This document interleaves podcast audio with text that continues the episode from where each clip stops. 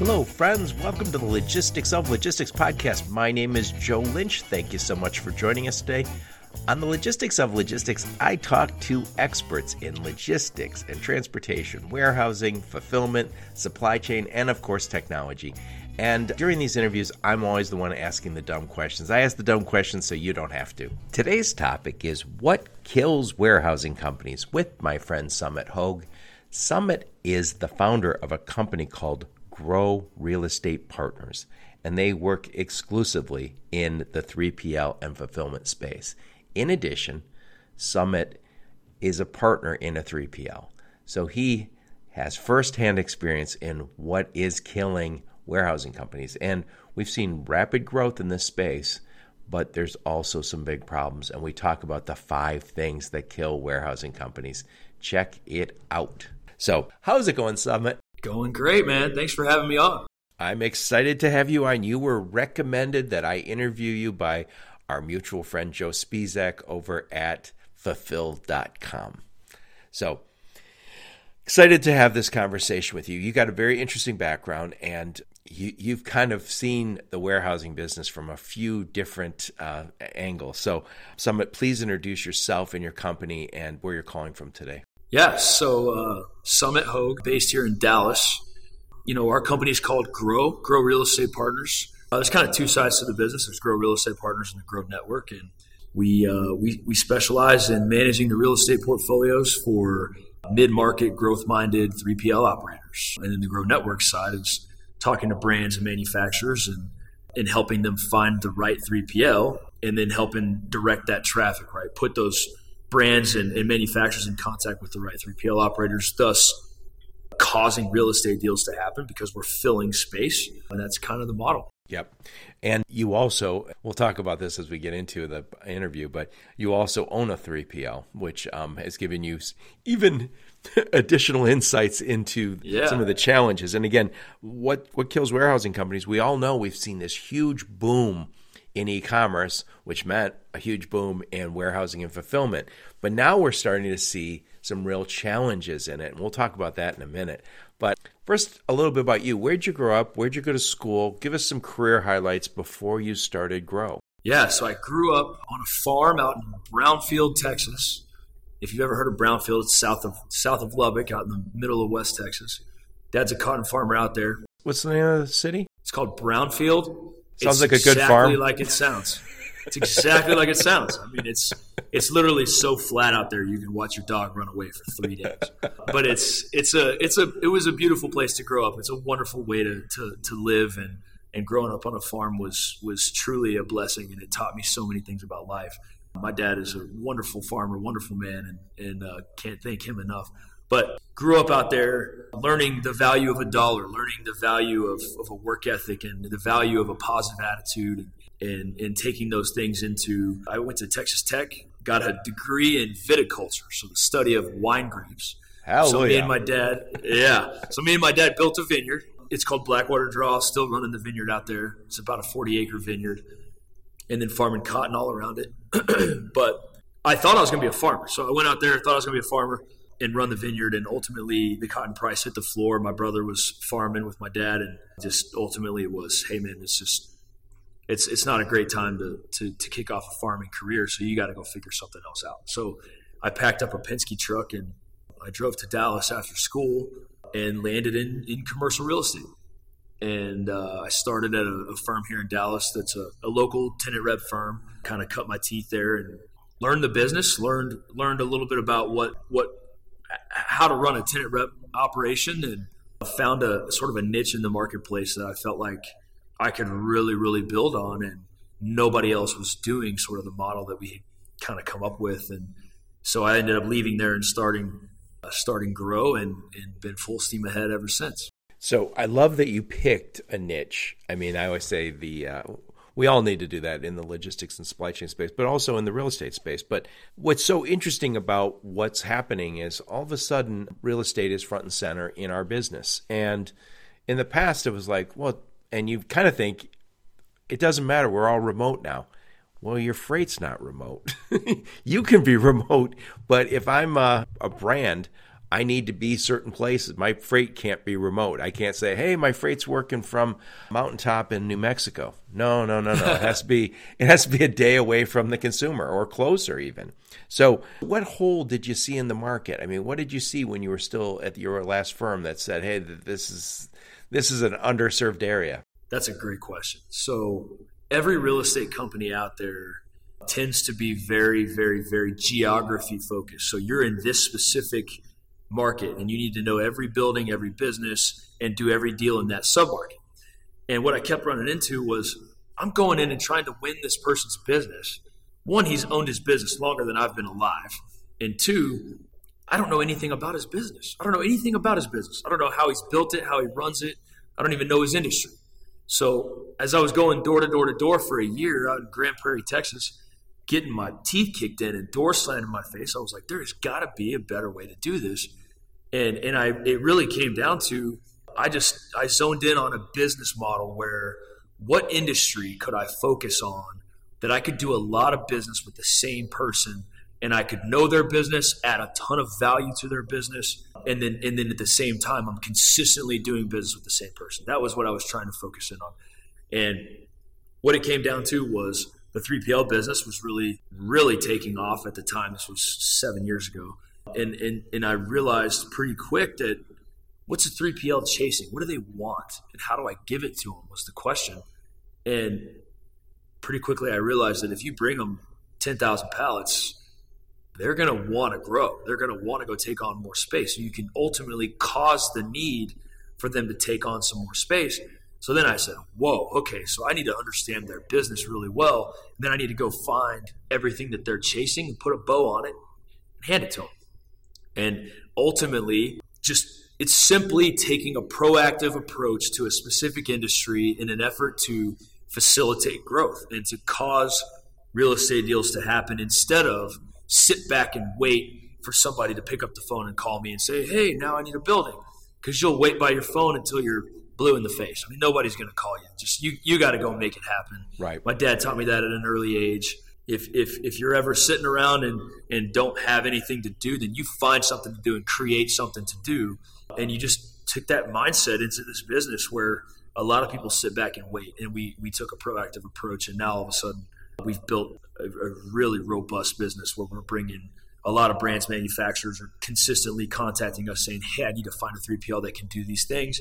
And we know who's good at what, who has space where, and we plug them in. And then next thing you know, we're, we're expanding that 3PL into a bigger building, and everybody's winning and growing, and we're just facilitating growth. Yeah. Well, there's no doubt the the national footprint is how we talk. And you're right. If I said, "Hey, I need a place in Chicago," traditionally I'd have to go get a Chicago guy. If I need a place in Dallas, I'd have to get a Dallas guy. Then I'm uh, up in Minneapolis. I need a, a Minneapolis gal to help me get my location and that that doesn't work. We need somebody who can the growth minded 3pls if you're just a onesie twosie yeah you can probably work with a local real estate guy but if you're a growth minded 3pl and you got the idea that we're going to have multiple locations across the country i need i need somebody who can work with me across the country so, Summitt, I want to switch gears on you and I want to talk about what kills warehousing companies. So, before we hit record, we had a long conversation, probably longer than we needed to, about what kills warehousing companies. So, you you have helped a lot of companies with their locations. You are managing portfolios across the country for a lot of warehousing companies. But on top of that, you also you own a warehousing company. So, talk a little bit about that situation, how you ended up owning a warehousing company yeah, wild story. But basically, I was in the market looking for a 3PL that could handle a large account that I had in Houston. And I got on the phone with a, a warehousing company down there, and they just said, "Hey, we're I'd love to work with you and help you on that one, but but we're closing our doors. We're, we're filing bankruptcy." And I said, "Whoa, whoa, whoa! Don't do that! Don't do that! Let me let me make some phone calls." And, and let's see if we can get you guys out of the situation and ultimately made a few calls and had a, a, local guy in Houston that was really perfect timing. He was ready to start a 3PL. So I call him. We, we pulled some money together and, and brought him in, and he's going to be the operator. We take it over. Ultimately, got to keep all this, a lot of the same people, got to keep the building and the customers and a lot of a lot of those details in place and then get them out from under the you know the the rent and all the obligations that they were on that they were liable for. And ultimately, we get in there, and man, like this was it was an education. Was ar- this was archaic systems, archaic. I mean, WMS system is on Excel spreadsheets. The that, QuickBooks that's system, WMS. That's not a WMS. It's just the, an Excel spreadsheet. Man, and the the accounting system was still a floppy disk a QuickBooks floppy disk from. Look it up, kids. It's it's we used to use floppy disks. a floppy disk, man. I hadn't seen one of these in ages. I was blown away.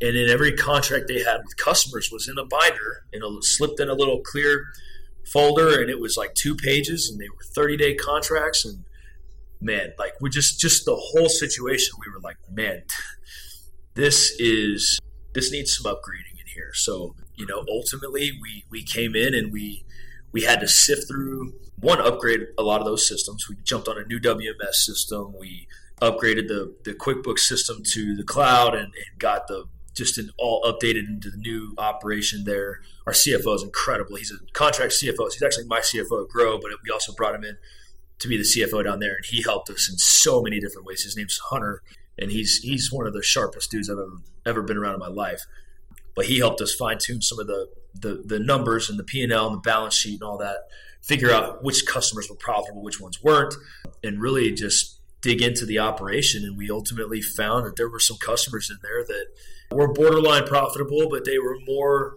a little bit more of a they they called a lot. They they called consistently. They're, they're high maintenance. Know, high maintenance, right? They took a lot of our guys' time. Our CSRs were just constantly, you know, talking to these people and and ultimately what it came down to was we just had to sift through and and cull some of the trim some of the fat, if you will, and and then backfill those you know that space with more profitable accounts and, and longer contracts and and ultimately there was a lot of customers in there that really looked at that warehousing company like a commodity. It was it was who's the cheapest whenever they were looking for a warehousing company, not not who's going to be the best provider, who's going to be my best you know service provider and partner in this deal to manage my warehousing operation. And ultimately, if that's your mindset, you're not really going to be a good fit for our business because we can't scale and grow our warehousing operation if, if we have customers that think that way. So right. Well, you you you hit on a few of the problems that we wanted to talk about. So first off,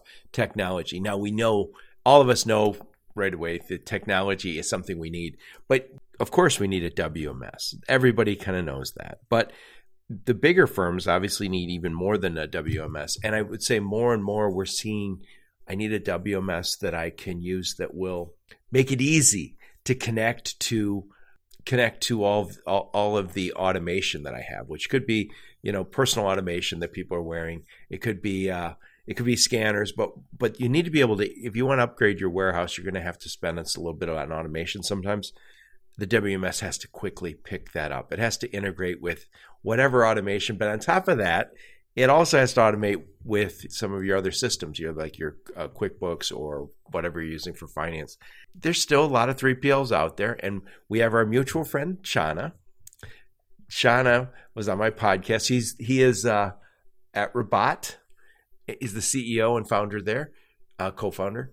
And what he found, he went across the country and worked for six different warehousing companies over a three month period. And he did this so he could understand some of their problems. And at the end, he created his team created a um, a tool for the packing station to make sure you put the right things in the box before you seal that box up. So that uh, Rabot, R A B O T, king of the packing station. But anyway, what Shauna learned by working at six warehouses in three months was that a lot of them aren't using technology to its full extent.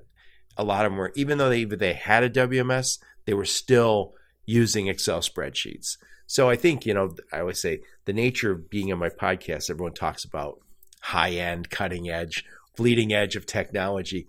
There are still a lot of players out there for lots of good reasons who don't have the highest highest level tech. But you need the technology appropriate for your operation. What you guys bought wasn't 40 locations. You bought one location in Texas, but it needed to have the bare minimum, at least, to uh, serve the customers. So the first thing we'll call it is technology problems. It is a problem that kills warehousing companies every day. And you touched on another one, which is bad customer fit. And I hear that one all the time now, where when you're starting a little 3P, 3PL warehousing business, you're like, we just will take anybody. And you're taking smaller companies who the bigger guys said, no thanks, we can't work with you. Smaller customers sometimes can be really high maintenance. Yes. You're making less money on them, and they are also needing a lot more hand holding. And it's not bad if you know that's coming and you can charge accordingly. But if you find yourself with a whole bunch of customers that are very costly to service and not making much money on them, that doesn't work. That's a big key, man. And I've seen this so many times with so many different 3PLs that are that are just open to taking anything and everything. And I've got I, I had a really good example of two can't won't share names, but there's two different 3PL operators that I've I've been working with, and one of them would take anything that came his way. Anything. I mean, just anything that popped up, he would take them on. It works for a minute. and then the another, the other guy, they started their businesses around the same time, same footprint.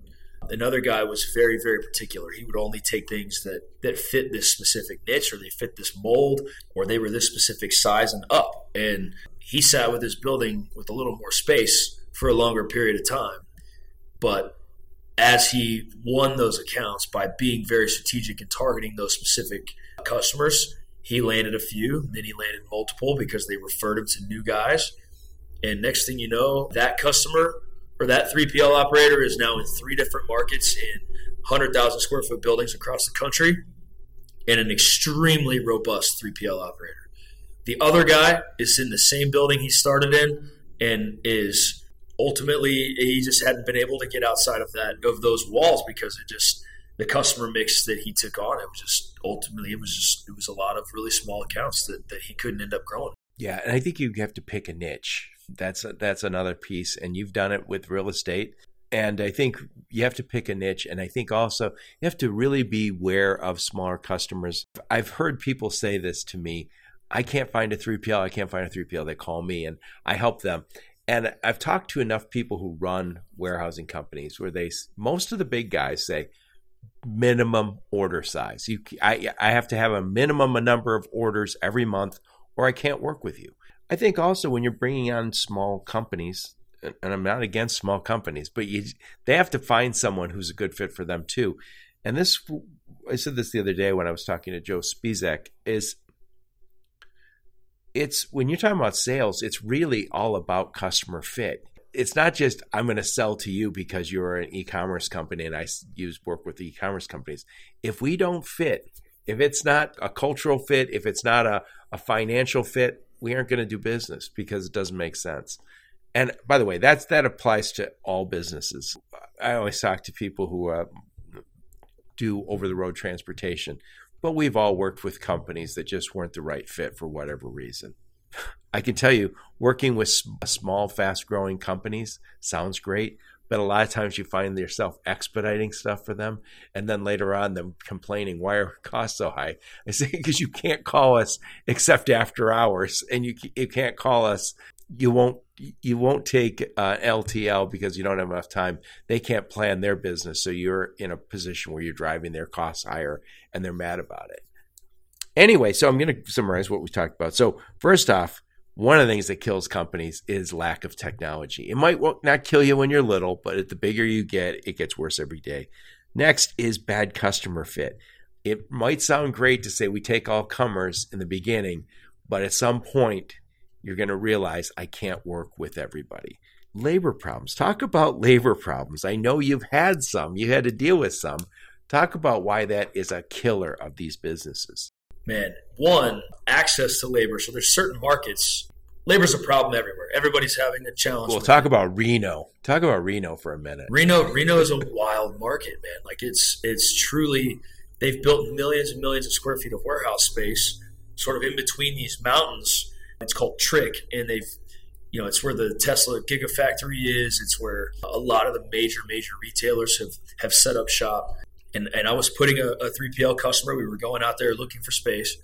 And I went door to door to door, just asking people on the dock, in the warehouse, in the office of different companies in the area, asking how far they drove to work, uh, trying to get an idea of like where.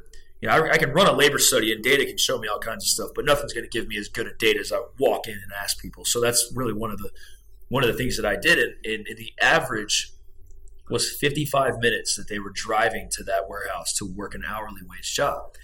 And with gas prices jumping where they were, I mean, gas prices in Reno got to across the country, but in Reno were really, really high. If you're driving 55 minutes to an hour to an hourly wage job, you're going to have to be making in the in the mid 20s an hour, or it's or you're not going to be able to to justify. I, I've talked to operators in Reno, and they said our contracts are based on certain certain hourly rate for our people and all of a sudden those rates doubled during covid doubled and by the way guys a lot of warehousing and 3pls opened up in reno because i think it's one day one day transit for small parcels to la la is one day transit to LA. So you could, at the time you could be in Reno and be much less expensive than being in California.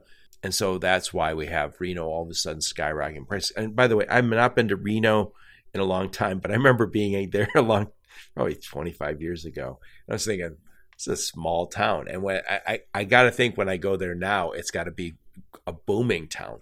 I mean, with it's booming. Yeah, and it's yeah, a lot of you people don't mind living in the deserts.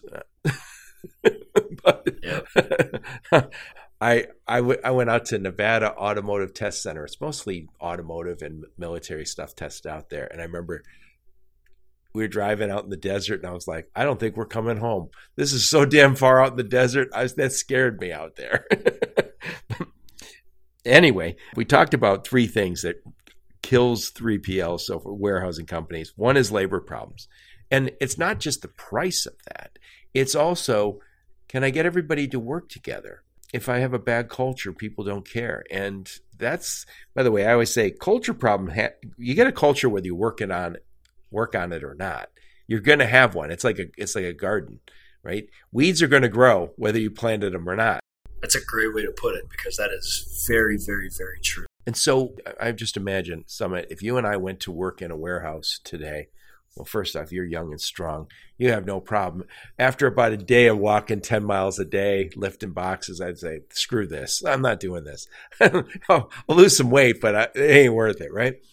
That's hard work. And a lot of people don't want to do that hard work. Why would you? You say, look, I'll go, I'll go learn to code. I'll, uh, I'll go do DoorDash and drive around in my car and drink pop all day. What do I care? So we're going to have to figure out a way to get people in that in in those locations, but also being on board and being happy and enthused to be there. That means you're going to have to work at it. It's not just show up and I'll pay you 20 bucks an hour and you should just be happy with it. They aren't going to be happy with it. Right. Culture culture is one of the biggest factors and I see this I've been to a lot of warehousing conferences and they always have uh, a breakout session that's built on like how to build company culture, how to build a team where everybody feels like they're all working towards a common goal and they they're all excited about that goal and they're working hard towards it. Like that's that's extremely important. And you've got to one of the one of the guys that was on the panel at the last one that I went to, he just said, "Man, I try to take at least ten to twelve of our warehousing warehousing staff to lunch, and I just want to talk to them and ask them. You know, I, I do it all year long. I just have these every so often. We'll go to lunch, and I just want to talk to them, hear their frustrations. I want to take their ideas and help make our company better and really get them involved. And they have a really, really good culture in that company, and they've been very strong, and that's why it's you know almost on the third generation because they've done such a good job of building that company culture. So I think that's really important. When we took over A1 Warehouse, there was a lot of really good people. Warehouse manager was an animal. I mean, he's really a wonderful human. He's done a great job. We've had to cull a few guys that were in the warehouse in and out, and then brings in some new guys. But we've built a really, really good culture, and that's a big point for that business. And now we don't have near as many issues on the dock or issues in the warehouse that we used to as we came in, and, and that's that's just a, a prime example of why of how important that really is. Right. And I think another thing beyond the pay, we're going to have to do a better job. Companies are going to have to do a better job of putting a career path in place in warehouses. So I, I can see, I just talked to uh, Carl from Flex. I can see companies like you know the big the bigger companies that have locations across the country saying we're going to build a career path for these guys because it's one thing if you say hey i started at this warehousing company and i have a chance at some point to become an analyst here become a sales guy here to become something other than uh, the guy who has a strong back and walks all day if we can make these jobs the first step into a supply chain career we're on the right path if all I'm being treated like is you can walk a long way and lift boxes, I'm not going to stay. So I think we have to get them connected to technology, hopefully to make you more efficient, not just for the hell of it, obviously. It's got to make you more efficient, more effective, safer. We have to take better care of these people. People aren't going to be in these jobs for 30 years. So we, we have to kind of find a way to make this the first step in a supply chain career. And what better step to do it?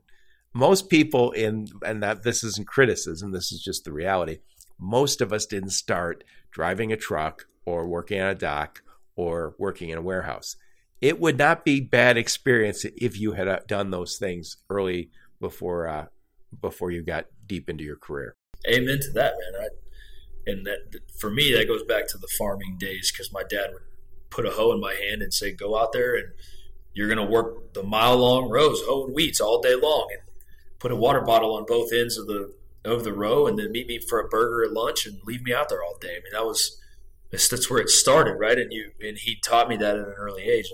But yeah, I mean, these warehouse operators, like the guy I was mentioning on the panel, he would take them to lunch and then he'd hear, you know, something that maybe somebody suggested that would make their life easier with some sort of technology that could automate something for them, right? And he goes and does, does a little research in that day. So they try to get back to him the same day with, hey, I've been doing some research on this. Like, no, like letting them know, hey, I see you. I understand. I, I appreciate your thoughts. Here's something that I think we're going to implement. And then putting them in charge of, okay, you're going to understand this technology, train you on this technology, and we're going to get it for you. We're going to make your life easier because of it. And now that person has that purpose. They have that that meaning. Now they have a, a specific. They're not just a, a person out in the warehouse. Like they, they have a role where they're running this sort of technology uh, or implementing these new scan guns, for example, with us. Like we got these new scan guns to try to automate and, and, and make the system and process a lot easier for guys in the warehouse. And and we set somebody appointed them to be in charge of that, and it's it's made them. It's really shown us a lot about that person because they stepped up to the plate and they've really made it happen. And now that is really building that culture where they're bought into the idea. They're excited. They love what they're doing, and and I think that that's that's something that's extremely important. Right. I remember being at a retail conference or many years ago where the speaker said, there's mostly executives there, and he said, "What's the is customer service the number one priority in your business?" Raise your hand. All these everyone raise their hand. Yes, customer service. And he said, "That's great. How many how many hours a week do you spend with your frontline employees?" And he says, "Over five hours." And it's like uh, he goes, "Be honest." Like he goes, and basically people are spending less than an hour a week with frontline employees. He says that's who provides the customer service. So when you say you value customer service, you look at the reports. You don't actually get involved with it. So I think that's the same right. with if you want your you, you want those KPIs to work really well, you got to walk out into the warehouse and help the guys make those KPIs work. So we've talked about a few things. First off, technology. I think that's a no-brainer. Everybody knows that one. But secondly, labor problems. You have to. The costs have skyrocketed, and they're, they're going to continue to be high in certain places. And again, it's not an easy job. It's not a fun job. So we have to work on the culture, and we also have to work on how do we develop these people, and also how do we equip them with technology that allows them not only to learn but also be more effective, be more efficient and uh, we're gonna have to figure that out because um, this isn't going away. E-commerce, e- direct to consumer, omni-channel, it requires more and more expertise at the warehouse level, and we're gonna have to we're gonna have to develop people for those positions. Uh, so we talk labor, tech. We also talk bad customer fit. Again, I think a lot of smaller companies are happy to take on a whole bunch of customers because it seems like I got my warehouse full But if they aren't paying enough, or if they are super high maintenance, and that's not your business model, you might have to you might have to part ways at some point. Before we hit record, we talked a lot about this customer acquisition cost. Talk a little bit about that, Summitt. Man, yeah, customer acquisition cost. Well, one with Facebook and some of the in Google changing some of the terms and conditions around how you can follow, like how you can specifically target specific people. That change has really, really, really hurt a lot of brands that that had that really dialed in and were really marketing to specific people. So I actually office with a company that's a it's a it's a, a subscription box company, and he was telling me about you know their their customer acquisition costs almost doubled just because they they've now have a, a, it's a lot harder to go get specific people than it used to be with those changes. And and it's it's the finding the right fit of two or three PL is is very challenging because you can go find a lot of people that are looking for warehousing but finding somebody that fits your specific locations and your specific build of an operation it's very hard. So a lot of the sales guys, they, they have a challenging time because they're selling into this box. And if you don't fit into this box, and you're not you're not going to be a good fit for us. So right. So I think the the cost of ads has gone sky skyrocketing through this business. And again, you were introduced to me by Joe Spizak over at fulfill.com and and it was 10, 10 million plus on ads to get people to come to fulfill.com and what they do over there is they help warehousing companies find business, but they also have they're like Match.com for warehousing companies and e-commerce shippers or other kind of shippers. So it is gotten very expensive to acquire. As that this space has gotten hot, we have a lot of VC money has flooded in, and the once sleepy warehousing business is now increasingly high tech, and it's got a lot of money behind it. So we're seeing certain companies spend a lot of money on ads and that means the cost of it, customer acquisition has gone really high. And and as we talked about we're not looking for just anybody. I don't want to necessarily work with people who don't fit. So uh, you got to weed through a number of these guys. So this this is killing warehousing companies right now. We're we're to i think in the coming years we're to figure out what's a good fit for this space and what's not i think we're going to see some fallout maybe some consolidation maybe some some soldiers leaving the field. We're already seeing a, a, lot of consolidation right now. A lot of acquisitions being made. I mean, over even the last like two or three weeks, we've seen a lot of these private equity backed 3PLs that really built, built, built, and now selling off to larger entities, and then a lot of the small guys that are that have just been pounding and pounding and pounding, and just got it to a point where they're like, "All right, I'm ready to to tap out," and they sell to a private equity firm that's sort of doing a roll up to a bunch of different locations that then ultimately value add to it, pump a lot of cash into it, build it, and then flip it um, to either a larger private equity firm or maybe just a large user that's expanding to the states or something. So, yep. I just interviewed Nathan from um, Staci, and they're a European company that just bought Amware. I think they have now 81 locations. Um, I just talked to Carl from Flex, one co-founder over there.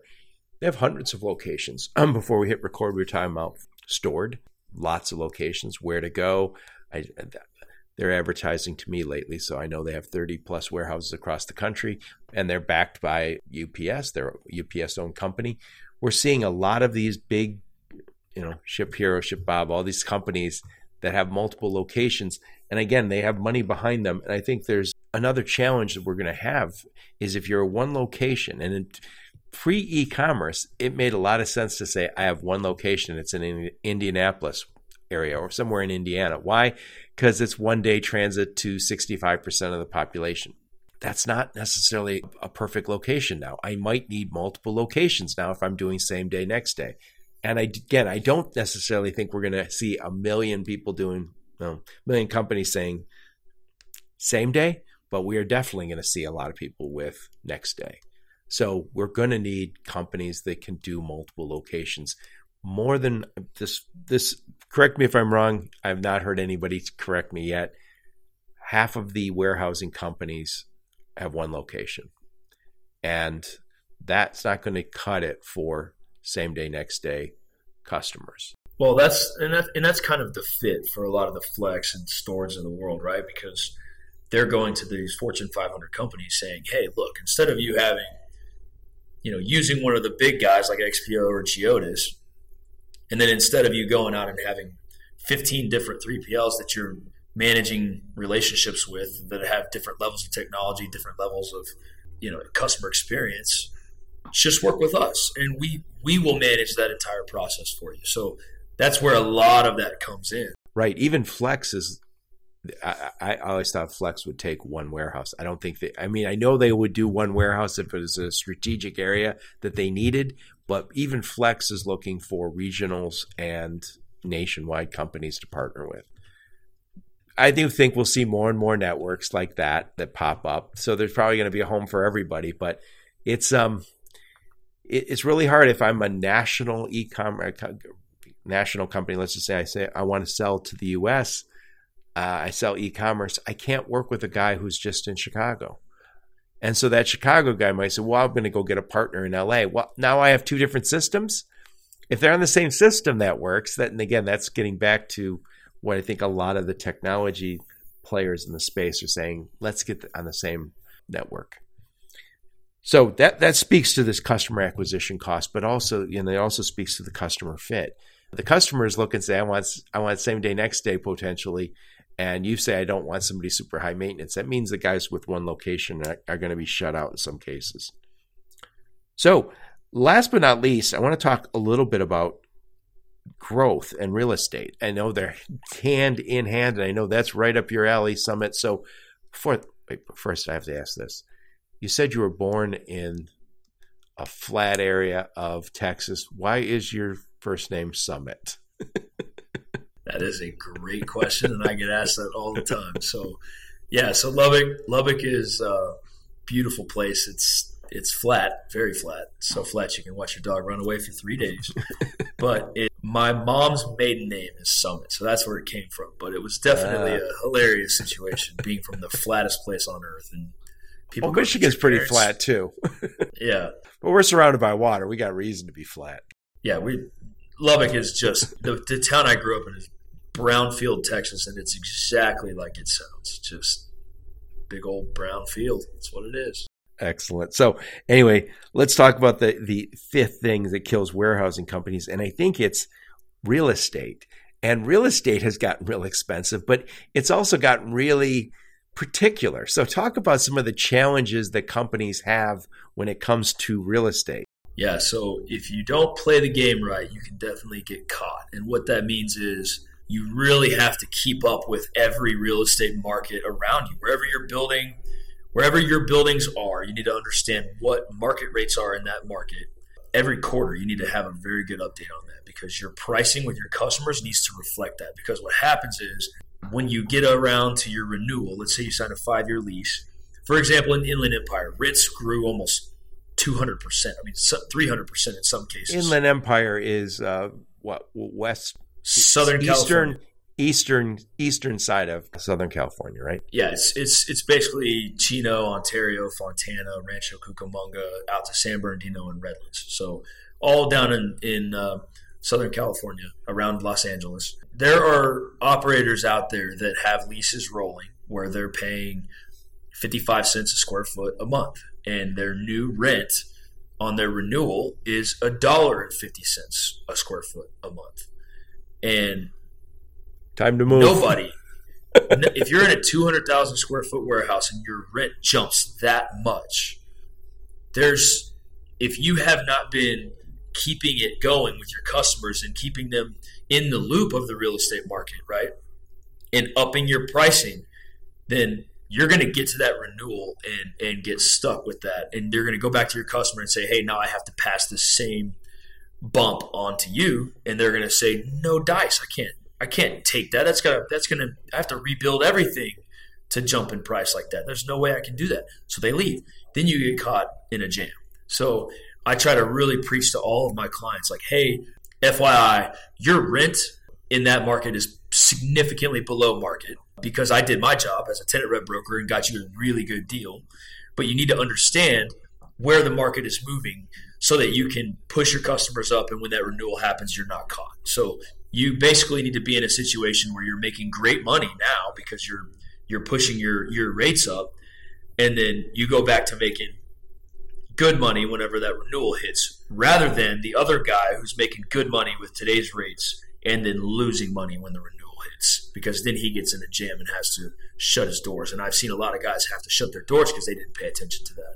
One guy in particular in uh, in Dallas, he he did not listen to me. He would not up his rates. Uh, a lot of his customers were on 30 day contracts. He was nervous to up their rates because he thought they might pull out. Next thing you know, the renewal comes around. We get to like right before there's probably four or five months left on his lease before the renewal is supposed to kick in. His customers are just they're they're so blown away at what the rents were going up to, and he ended up flat out like leaving the country, like left the country, didn't pay rent the rest of his rent, left his customers, left it. He just he got so blown away by the situation by his rent going up so much, he just fled the country and just left everything.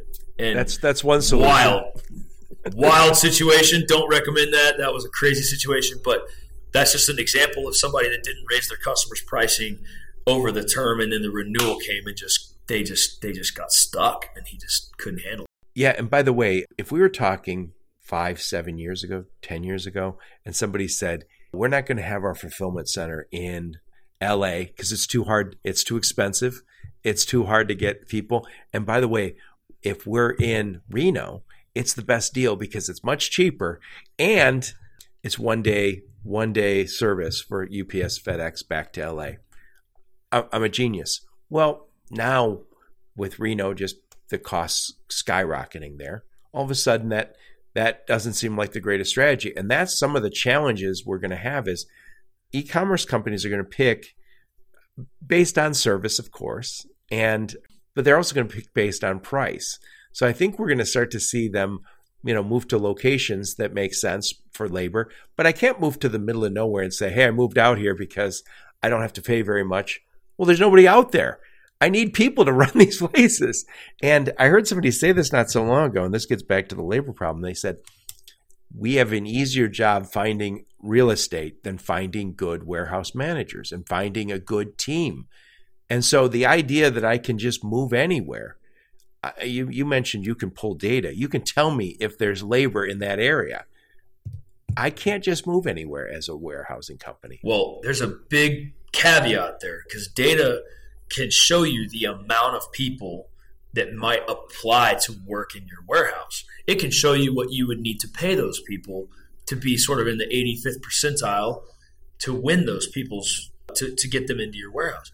What it doesn't show you is the quality of, of labor that that is, right? There's there's places where you can run a labor study and it shows an abundance of labor, but your turnover is just astronomical. You might have I had one company tell me the other day that they hire about 500 people a year because they have so much turnover. And it's and it's it's a great work environment, it's a great building. It's just some people want to come work for a week and then they want to and they want to leave. They got a little bit of money, they're going to go they're going to keep going. So they just end up he's like, "Man, I have an abundance of people, but I just can't keep good. I can't keep them here."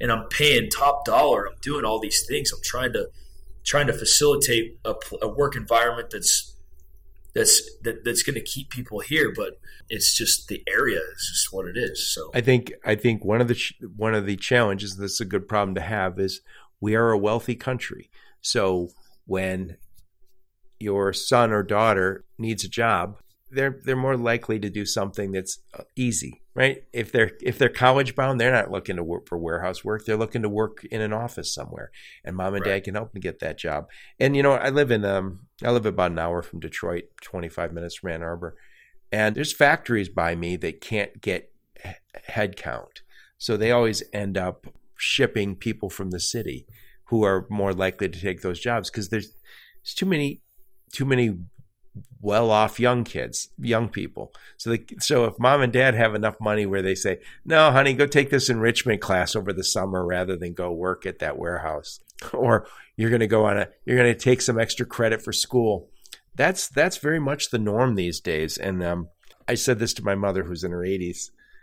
I said, "Mom, your generation worked so many more hours as kids than we ever did." I worked a ton as a kid, but my parents' generation worked even more because they worked during the war. There was a shortage of labor. I'm part of the baby boom. We worked all the time. My kids' generation, I'm not putting them down. This isn't criticism. Just less likely to work in hard labor jobs. And so I think this is this is the problem people have options. This is, by the way, you drive by McDonald's now and it's $20 an hour, 15 $15 an hour, $20 an hour. There's all sorts of really well paid jobs relative. As rents go up, as wages go up, as drayage costs go up, gas prices, all of these factors play into inflation. And we're, you're seeing why. I mean, you go to Costco and you walk out of there with half the stuff you used to walk out with, and it's the same. Pr- I mean, it's it's unbelievable. I look at the bill sometimes, me and my wife, I'm like, how does it cost that much for just some basic necessities? I mean, it's unbelievable. But you still love them. oh yeah, I mean, you still need them, right? You're still going to go get toilet paper and all the things. But when you just, I'm just talking about how all of these factors that go into that are just pushing the cost of everything through the roof. Right, right. Yeah. So e- e-commerce, and again, I do think we're gonna we're gonna see things how things work out. I do think we're gonna see companies like Walmart and Target. I live Meijer by my house and Walmart, of course. They're all gonna might be doing some fulfillment from those locations, but that's just groceries. But I do think we're gonna see we're going to see some changes to this because um, the cost has really gone high. And while it seems like this is a seller's market for e- you know because all the e-commerce growth, we're starting to see warehousing companies struggle. If you aren't a good operator, you're going to struggle. And so that's why, you know, this is the sales pitch. This is why you need a partner to grow with. Because if you you have the idea that I'm going to have multiple locations, there's a lot of risk because you might understand your current market and you might understand the labor in that current market and the best locations. What about the next market? What about your next location?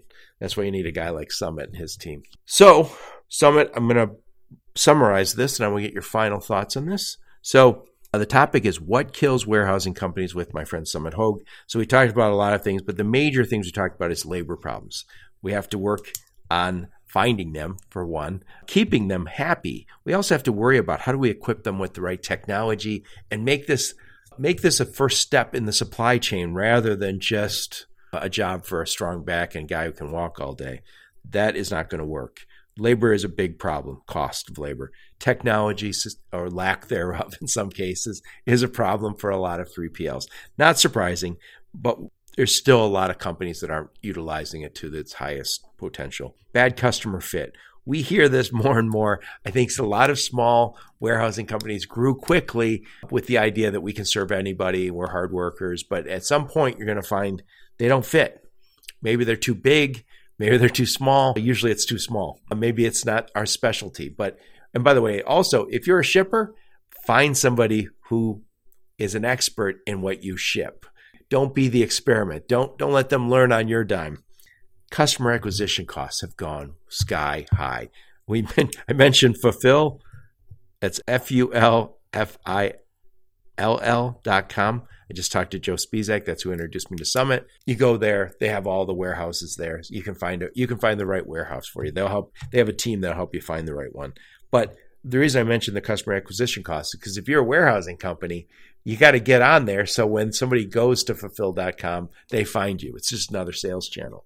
And then last but not least is you need a growth partner. You need the right real estate strategy. And it really is a strategy. If you're going to have multiple locations, you have to be strategic you have to have that partner or you're going to find yourself in trouble. Like you're going to find out find out these problems that we just talked about.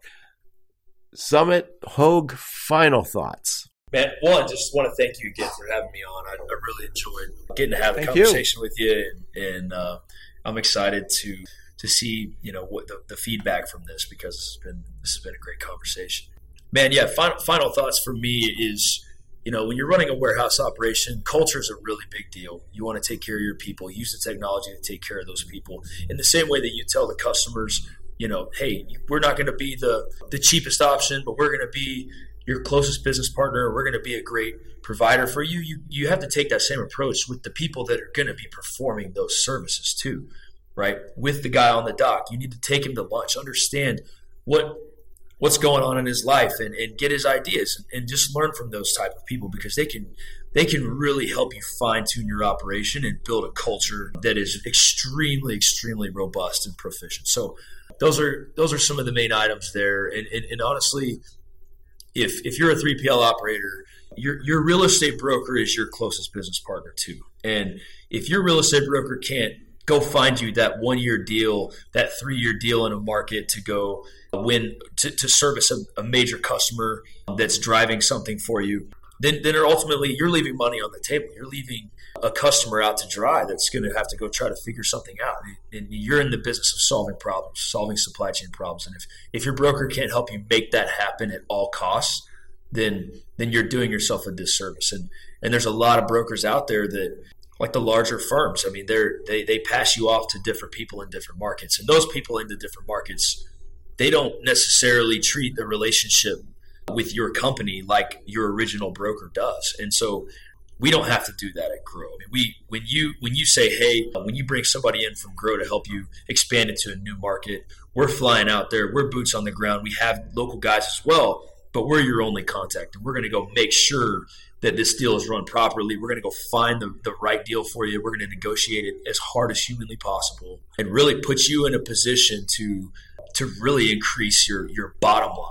Your bottom line is what's important because if the bottom line isn't popping and growing, then ultimately your business isn't growing. So we take that to heart. We we've we know the in the ins and outs of the warehousing operation. We go out there and go door to door, finding just getting getting real time information from local people on the labor market. Like I can pull the data and I'll show you the data reports. But when I can get in there and I go walking door to door talking to people in warehouses and I can pull real time information and we can use that to our advantage to decide which market or sub market we decide to put this building in based on ingress egress, which landlord's going to play ball, and then the labor component. All of those things are, are a huge factor. So, I, man, I'm I'm just glad you had me on, and, and, and I'm, I'm, excited to, to well, see how it turns too. out and get some feedback. Excellent. Well, I'm glad I had you on too. So, what I'll do is I'll put a link to your LinkedIn profile. Also put a link to your website and any other links you give me so people can reach out and talk to you. What conferences will we see you at? Man, I just got back from IWLA, the International Warehouse Logistics Association, a wonderful conference. Just got back from Shoptalk. Shop Talk is insane. The they have this like speed meeting deal where you you go through and you pick a hundred people that you want to meet with that are going to be at the conference. It sends them a notification.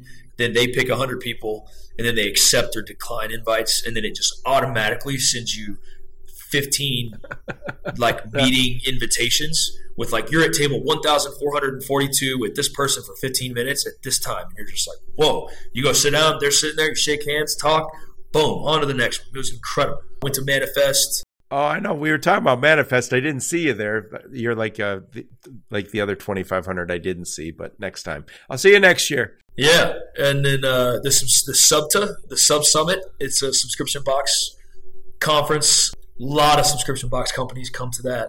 So if you're a 3PL that kind of wants to focus on that niche, maybe it's a really good place for you to be. It's going to be here in Dallas this year. Those are just some of some of the examples. CSCMP, we go to a lot of those warehousing conferences. Excellent. Well, we'll hope to see you there. And I like to interview smart, interesting people like you. Who should I interview? Somebody from the 3PL space, somebody who's killing it. Who would you think I should interview? Man, I could go down a long list of guys Just one. extremely impressive. But man, I I tell you, BJ Patterson, he's he runs a warehousing company out in the Inland Empire.